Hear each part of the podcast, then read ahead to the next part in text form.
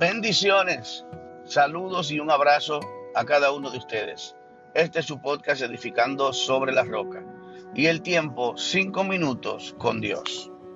Cada día al levantarnos podemos experimentar la misericordia de Dios, la grandeza de Dios, porque muchas personas anhelan levantarse hoy. Muchas personas anhelan tomar la lonchera, tomar tu comidita, salir por ahí luego de bañarte, luego de ducharte, luego de cambiarte, salir a, la guerra del día a día, de la batalla, de trabajar para buscar nuestro sustento.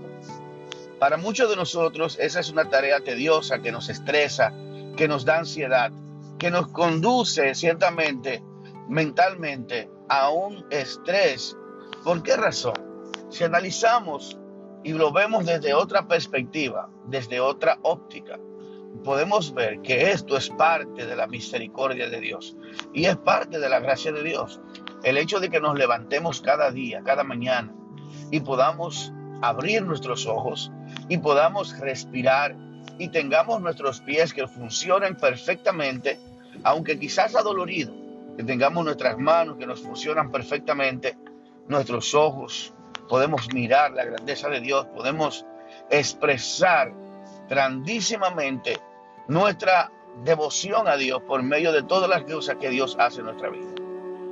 Para muchos de nosotros esta es una tarea estresante, pero ¿cuántos de los que, de las cosas que tenemos, que son muchas, que si me pusiera a enumerarlas todas, quizás no terminarían los cinco minutos, pero en este momento estoy para que tú empieces a ver lo que Dios te ha dado.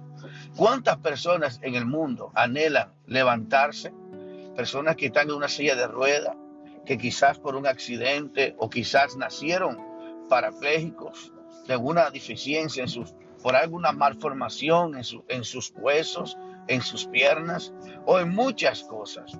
Nosotros si viéramos esa condición en otra, en muchas personas que hay en el mundo, pudiéramos decir gracias Señor, estoy agradecido por lo que has hecho en mi vida. ¿Cuántas personas ciegas hay en el mundo? Ellos no buscaron estar ciegos, nacieron así.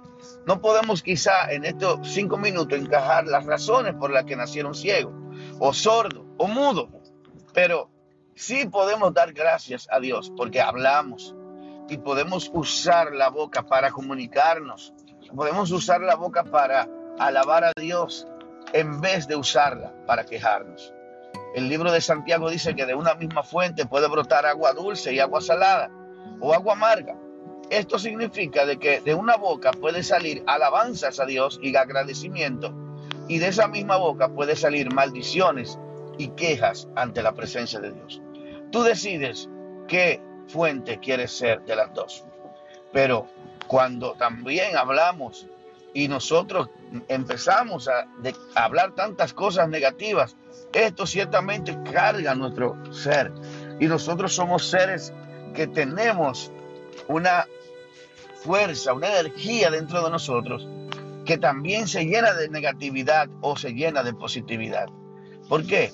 Porque nuestro ser se llena a través de nuestros sentidos, de las cosas que vemos y de las cosas que oímos. A veces no pensamos cuán difícil es oír a una persona que se queja tanto el día a día. ¿eh?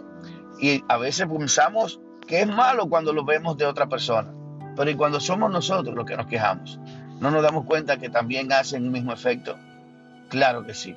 Así que hoy en este día, levántate con una nueva perspectiva, con una nueva visión, con una nueva imagen de ti, con una nueva imagen de Dios, de su grandeza, de su gracia, de su misericordia.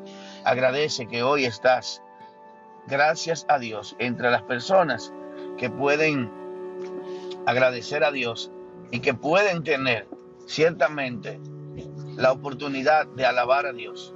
Así que hoy decide qué tú quieres ser. ¿Qué tipo de fuente quieres ser? ¿Una fuente de agua amarga que te amarga a ti y amarga a los demás? Porque de una misma boca no pueden salir maldiciones y bendiciones. Con la misma boca que alabamos y glorificamos a nuestro Dios, también podemos maldecir, también podemos llenarnos de negatividad y de tantas cosas que al final quien más perjudicado será somos nosotros mismos. Así que Dios te bendiga, Dios te guarde y toma hoy la decisión especial de darte la oportunidad de hacer de los que están al lado tuyo y de ti el mejor día de tu vida. Dios te bendiga y Dios te guarde. Así que seguimos edificando sobre la roca. Dios te guarde.